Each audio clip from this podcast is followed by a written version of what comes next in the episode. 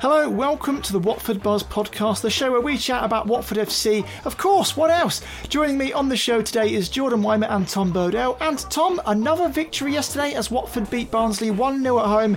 Uh, a bit of a payback for reverse fixture at Oakwell. But how was the performance yesterday? Yeah, I think I was premature in my kind of uh, pessimistic prediction when we spoke last. Said it would be a, uh, predicting a one-all draw. You guys both went for a win, so clearly I was off the money. But uh, I'm more than happy to be so. It was. I thought it was probably the best performance since Norwich under under Xisco. We didn't create heaps of chances necessarily, but I thought we got the ball into dangerous areas more often, and as an overall point, looked a lot more threatening. Um, Andre Gray's performance has kind of split Watford Twitter. As I say, it's always where I use my barometer. Um, but I thought he was getting in, you know, getting in dangerous areas, and we were getting the ball to him uh, a lot more than we have recently. So uh, overall, I was pretty encouraged, and probably the biggest thing for me is the fact that it's back-to-back wins with clean sheets and, and two games where Daniel Bachmann, as well as he has done, and we've lauded him in the last few podcasts, um, you know, he's he's not had an awful lot an awful lot to do, and, and that can only be a good thing. Yeah, Jordan, what's your assessment of the game? Yeah, I think I think Tom's pretty spot on there. I think um, for me personally, I think probably the most promising aspect of the game was the fact that you could see we actually came into it with a plan of uh, how to play against Barnsley and how to how to counteract what they're going to do to us. Because I think, as we discussed in the previous podcast too, that was something that really really struggled with in the reverse fixture, and we actually kind of had a way of approaching this one where we kind of compensate for that high high press and especially through midfield.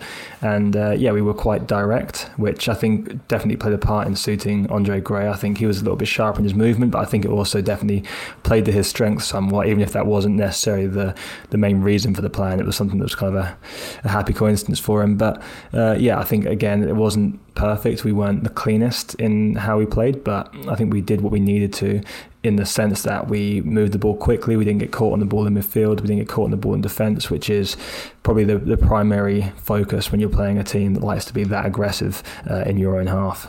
Yeah, and, and like you, you mentioned both there that um, Andre Gray, the selection was probably surprising given that um, Pedro was the one dropped and he's he scored the goal against Huddersfield. But I think it was clearly, like you said, a tactical one from from Enough, and, and I mean for the most part he, he did quite well, didn't he? Yeah, he did. He did, he did well, and I, I think the difficulty is we, we're gauging it by we're gauging it by Andre Gray performances rather than overall performance as a striker. I think if I, I, wouldn't say he had a particularly great game, but I think he, he showed improvements on what we've seen um, from him over the rest of the season. So, yeah, he, he didn't he didn't finish his chances again, which is something that we've we've seen a fair bit of. But he was moving better. He was he was a little bit more aggressive in his movement. He was sharper to get into those positions, and he found himself in the place to score a couple of opportunities. And he, he didn't, but there was as as we said, there's improvements. So it's not necessarily a terrible performance by any means, but it's still perhaps not up to the level which we which we want from him, and also enough to perhaps justify his starting place in the team. I think Pedro being rested as well. I think he's just come back from injury and. He's got he, has got some minutes in him. He plays he plays some minutes against United and obviously the previous game for us in the Championship too. So I think resting him wasn't the biggest surprise, um, but at the same time, it's something we don't want to see too much. I think João Pedro is still going to be pretty much a focal point for us uh, in that in one of those central spots. Tom, I, uh, I, I, like yourself, also scour Twitter to get uh, response from, from Watford fans to see how they're feeling. And uh, one name that came up quite a bit was Sierralta. Everyone seems to be to be raving about him. I know we've talked about him a few times on the show already, but um, it's hard not to talk about him again when he puts in such such good performances. Yeah, it was another really good display from him, wasn't it? Um, you almost you getting to the point where you're starting to think, you know, did uh, did we miss a trick in the, the first few months of the season by not playing him more? I mean, uh, not that the defence has been bad necessarily at any point, but uh, he's he's he's really hasn't put a foot wrong. The only thing I would say is there was a point. I think it was about 20 minutes ago where he had a bit of a, a hairy, uh, 60 seconds or so. He sort of leapt into a, or, or threw himself into a, a challenge on, I think it was Carlton Morris uh, in the penalty area that had kind of uh, my heart in mouth at least, and then mm. followed that up obviously uh, by nearly flicking what would have been a lovely centre forwards header past Daniel Bachmann, who, who, saved very well. But uh, you know, apart from that, you just have to say it was it was a continuation of his otherwise excellent run of uh, form. And uh, as Jordan said in the last pod, it's it's it's, it's Sierralta plus one at the moment, isn't it, on on form? Yeah, I think that's it, isn't it? He's he's just done so well. It's hard to it's hard to drop him from the team in any capacity right now.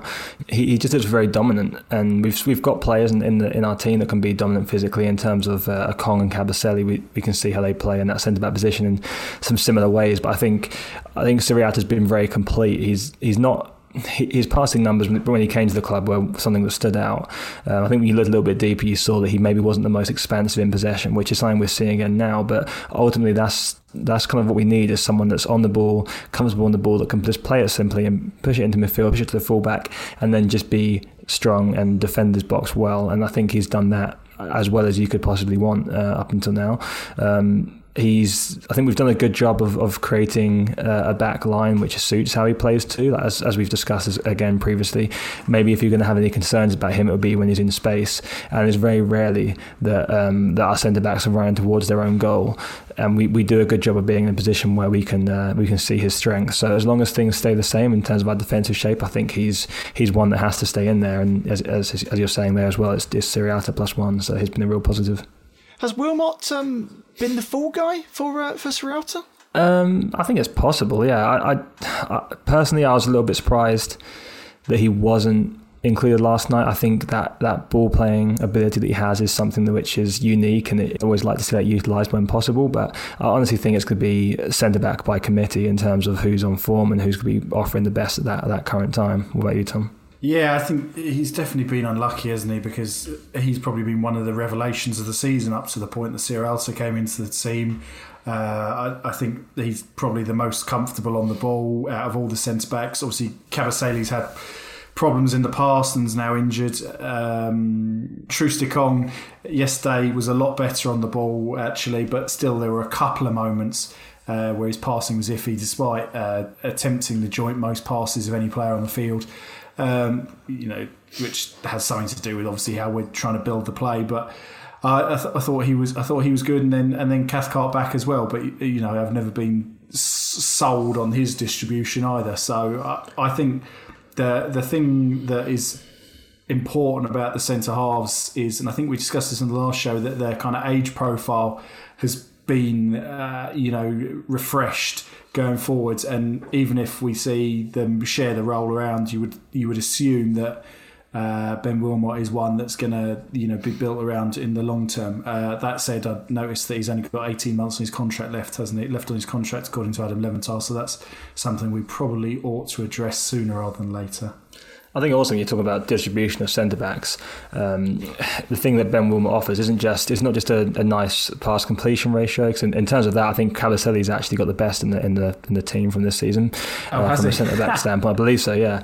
And that that also speaks to the types of passes they're attempting too. I think with Wilmot, he's going to look forward. I don't mind my centre back necessarily not having the best pass accuracy if he's throwing in a lot of them, a lot of them forward balls when he's looking to play in a striker. He's looking to progress the ball and get the team at the pitch. So I think think it's important to have um, a player that can do that, especially in a team we've had a few struggles through the central midfield to get the ball forward. So if it adds another avenue to progress the ball, then I'm quite happy to have a, a, a player that maybe doesn't complete on every single pass, but he's he's actually trying that. And one thing that's been consistent through his through his career, especially since he's been a Watford player out on loan, etc., is that he's always going to look forward and he's happy to take that risk, which I, I quite like from a centre back personally, especially when they're partnered next to someone like Sierralta. Mm. And with Cathcart coming back, who got a few minutes yesterday, uh, it's certainly a strong position for Watford. And I suppose the table doesn't lie in the fact that Watford, you know, haven't really considered that many goals this season compared to the other teams. Yeah, they've been solid, and, and, they definitely play a big part of that. I think also the the fullback players have been pretty good as well, um, and we've also had some you know some defensive work right in that midfield as well throughout the season with the likes of Cleverley and Chalobah that sat pretty deep when he's played. And we've got a decent defensive unit. It's just working out how we can how we can be a little bit more fluid with uh, transitioning that ball from the defence up into up into midfield and then obviously into attack and creating chances from there. So we're definitely getting it right at that end. I'd say we look a little bit more composed. I think at the beginning of the season we had some good defensive numbers but I think maybe there was a little bit of an underlying a few underlying issues. We weren't we were getting away with a few things. Um, I think now we actually do look genuinely quite assured defensively. I don't think it's um, so much overperforming. I think we're performing at a level that we're playing at, and we, we're getting the rewards from that. Well, it's been almost 10 minutes since we started talking, and we haven't actually spoken about the, the goal yet, the Watford goal that uh, that made Watford go away with three points. And, uh, well, the finish itself, it was a, it was a classic strike from uh, from Troy Deeney, wasn't it? I'm noticing a trend now of keepers staying planted because I feel like they, they know exactly what's coming, uh, Tom and Jordan, but they, yeah. they, they, can't, they can't keep it out, can they? The strike's just too powerful. Jack Walton got uh, closer, I think, off the top of my head than anyone else has this season, or in the last sort of couple of seasons when he's really made this his his strategy to keeping it out. I think in the end, I'm, I'm a little bit worried, as you say, it's it's not a secret anymore. It's not. It's a bit like a bit like Sergio Ramos always paninkering his penalties. It's not a secret anymore. So how more of them aren't saved, I don't know, and I, I just wonder if he might have to throw a curveball in there at some point soon, at some stage soon, and, and and the fact that it is always Deeney really who takes the penalties uh, when he's in the team. Um, you know, I, I, I worry that we might be getting to a point where someone is going to just stand firm and be able to keep it out. But you know, it did the job, didn't it? So can't can't mm. really complain. At first, it sort of went to the right, didn't he? Sort of like trying and I don't know, do some kind of goalkeeper trickery, but it didn't work, did it, Jordan? well, no, it's, it's, I think it was a tough one. I mean, I'm I'm not a goalkeeping expert, especially when it comes to penalty saving uh, at all. But if you put yourself in his shoes, I think one of the difficulties you face is that whilst they are central, they're not dead on down the middle. He's just kind of going for that general area, kind of high in the roof of the net and hard, and you've kind of got to commit early to a direction. Otherwise, you you really struggle to kind of track the balls that's coming straight at your face. So I think it's a case of you have to get a little bit lucky that you've got that firm hands or double hands behind the ball as it's coming towards you. And it's very hard, even if you know it's coming down the middle, to judge exactly where that is. Especially when you're in like a, a strange, you're in a strange body position for a goalkeeper to make a save. It's very unnatural. You're not diving to one side and making a save like you're used to. You're staying straight and, and expecting that right in your face. So it's it's, a, it's an interesting strategy. But as Tom's saying, it's only a matter of time before one stands there and they get a strong enough hand or two behind it, and it's it's going to be saved. But I think there's also an argument for that being okay because up until now his conversion rate's been pretty good. Mm. Yep, absolutely. Um, we saw more from Zinckernagel again, and uh, looking at fan reaction on Twitter again as as our sort of barometer. Uh, he's he's really pleasing a lot of the fans. I think they want to see more of him. Uh, you know, he might he, surely he's pushing for a start now. I've sort of seen some interesting stuff on, on your Twitter, Jordan, about him. Do you want to go into a bit of that and, and explain, you know, his numbers? Yeah, I mean, he's he instantly showed yesterday that he's got the ability to, to have an impact on games at this level. Uh, I think when he came on, he obviously started on that left hand side, and it's not his best position, but I think he did a good, job of adapting to it in the sense that he kind of came into some more central areas. And had it not been for an offside flag, he could have easily played in João Pedro at a, a really good time, where he just drifted into that midfield area and, and, played him in very nicely. Um, he, he, did pop up on the right hand side, which led led to that cross coming in for Troost-Ekong, which is really unfortunate. It was a great ball in, and the way you can deliver the ball with pace and it just lands right on the spot. It's, it's not it's not always it's not always high in the air. He, he can play it into the forwards onto their feet, which is a big asset if we're playing some strikers that aren't necessarily the best in the air, especially with the likes of João Pedro. And that delivery is just going to be very important. I, I don't think it's a coincidence that you see it coming from the right hand side mainly. Um, I, I, would be looking to get him there as much as possible, but we did at least see that uh, he can make an impact. I mean, if you have 11 passes in the game and one of them's a key pass, then that's a pretty good ratio, and that's something that we should hope to see more from of him. And uh, I think it's at the point now where we should be expecting him to start and at least giving him the minutes to actually kind of get some end product to the uh, the brief performances we've been seeing so far. Tom, do you have a word on Zinckernagel? Zinks, as I'm affectionately calling him. he was he was good, wasn't he? It wasn't very long after he came on. I think I'm right in saying that he sort of beat one man, didn't he, coming in off the left, and then drifted through two more sort of very limp challenges to set up that, that João Pedro chances, as Jordan mentions. I like the look of him. I think I, I, I'd been frustrated that he's not played more up until this point, but I looked it up today and he played nearly two and, or just under two and a half thousand minutes last season in, in, Norway, and their season only finished on December 22nd. So I think a little bit like uh, other players that we've signed from leagues that don't align with the European calendar in the mm. past, the typical kind of European calendar that we're used to. You know, I think we've got to manage him quite carefully, especially with the number of games coming up, um, so that we don't, you know, ruin him before next season. But I suspect on the, the evidence that we've seen so far, he's looked bright every time he's come off the bench, and obviously in the start at Man United, it'll be it can't be long until we, we see him from the unleash from the start in a championship game. Difficult, isn't it? Because we have a, effectively our best player plays in, in, the position he plays in, so it's, it's a hard balance mm. to strike, and it's finding how to get them in together.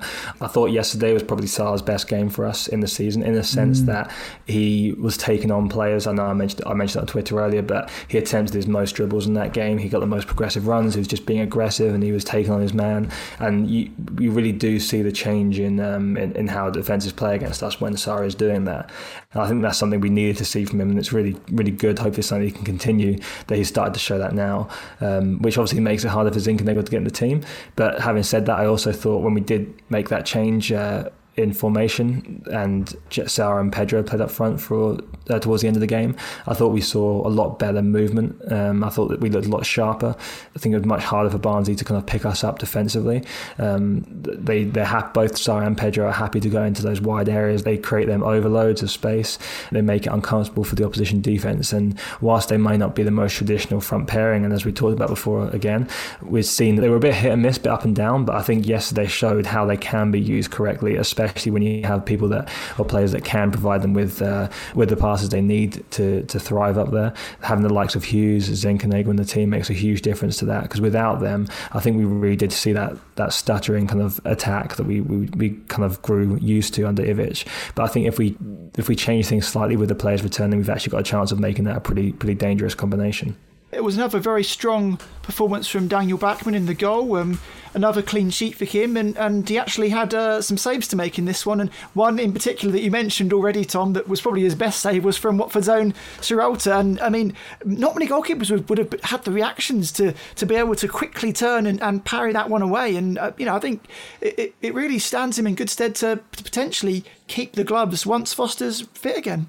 Yes, the thing we've learned, I think, is since we spoke last, is that Ben Foster is going to be out now for a few weeks. Um, so you know, that's I think that's great for Bachmann. It gives him a run without you know it coming at kind of Foster's expense in so much as being dropped because he's short of form or anything like that.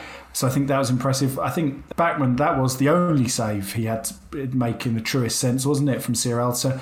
But I think you know that is kind of an important part of goalkeeping as well is to be alert and be lively when you've not had anything to do apart yeah. from kind of you know plucking crosses out the air and and, and so on.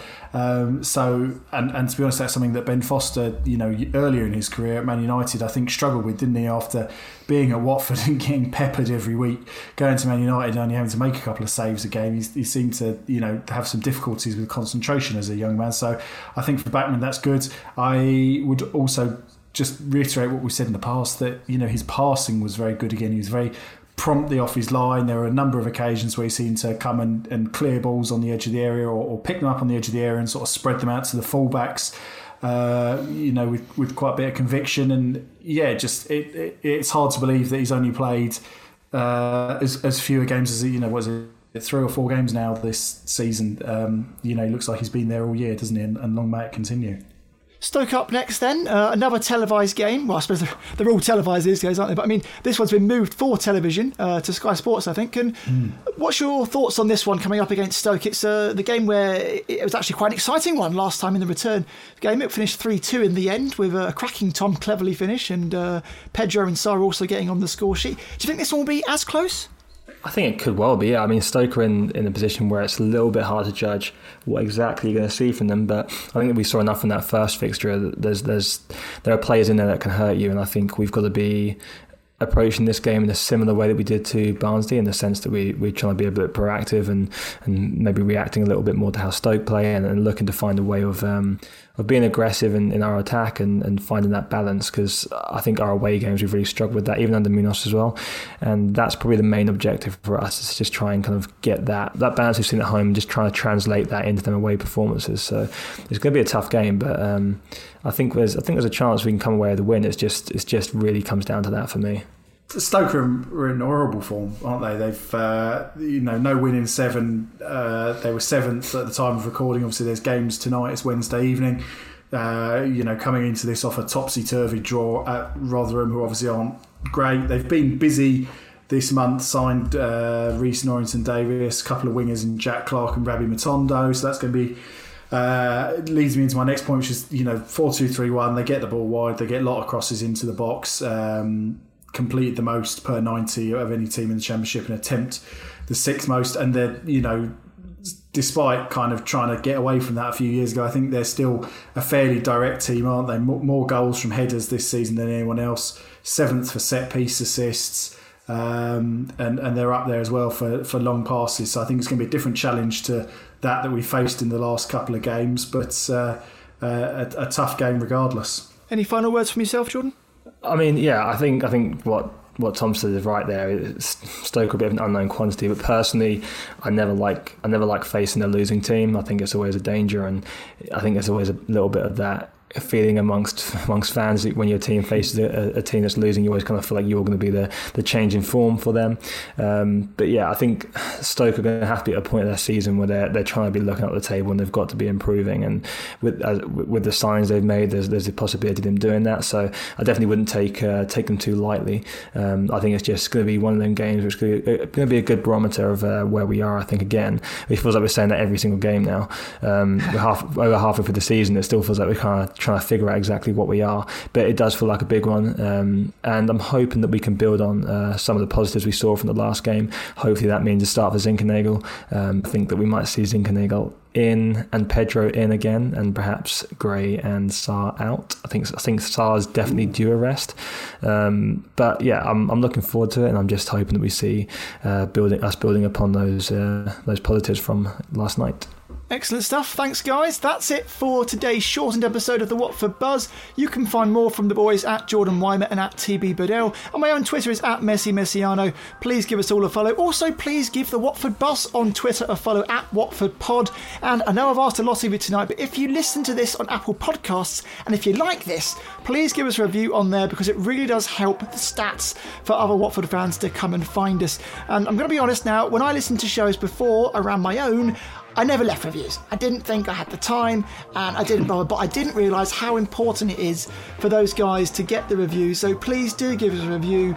Uh, just stick it on there. Tell us uh, if we're good. Tell us if we're bad. But um, we'll be we'll be able to pick those up, and we'll be able to hopefully improve the show to make it better for you guys. Okay, well, Watford could potentially be level on points with Swansea by the weekend if all things go well and they get themselves another victory. So from Jordan, from Tom, and from myself, enjoy your week and bye for now.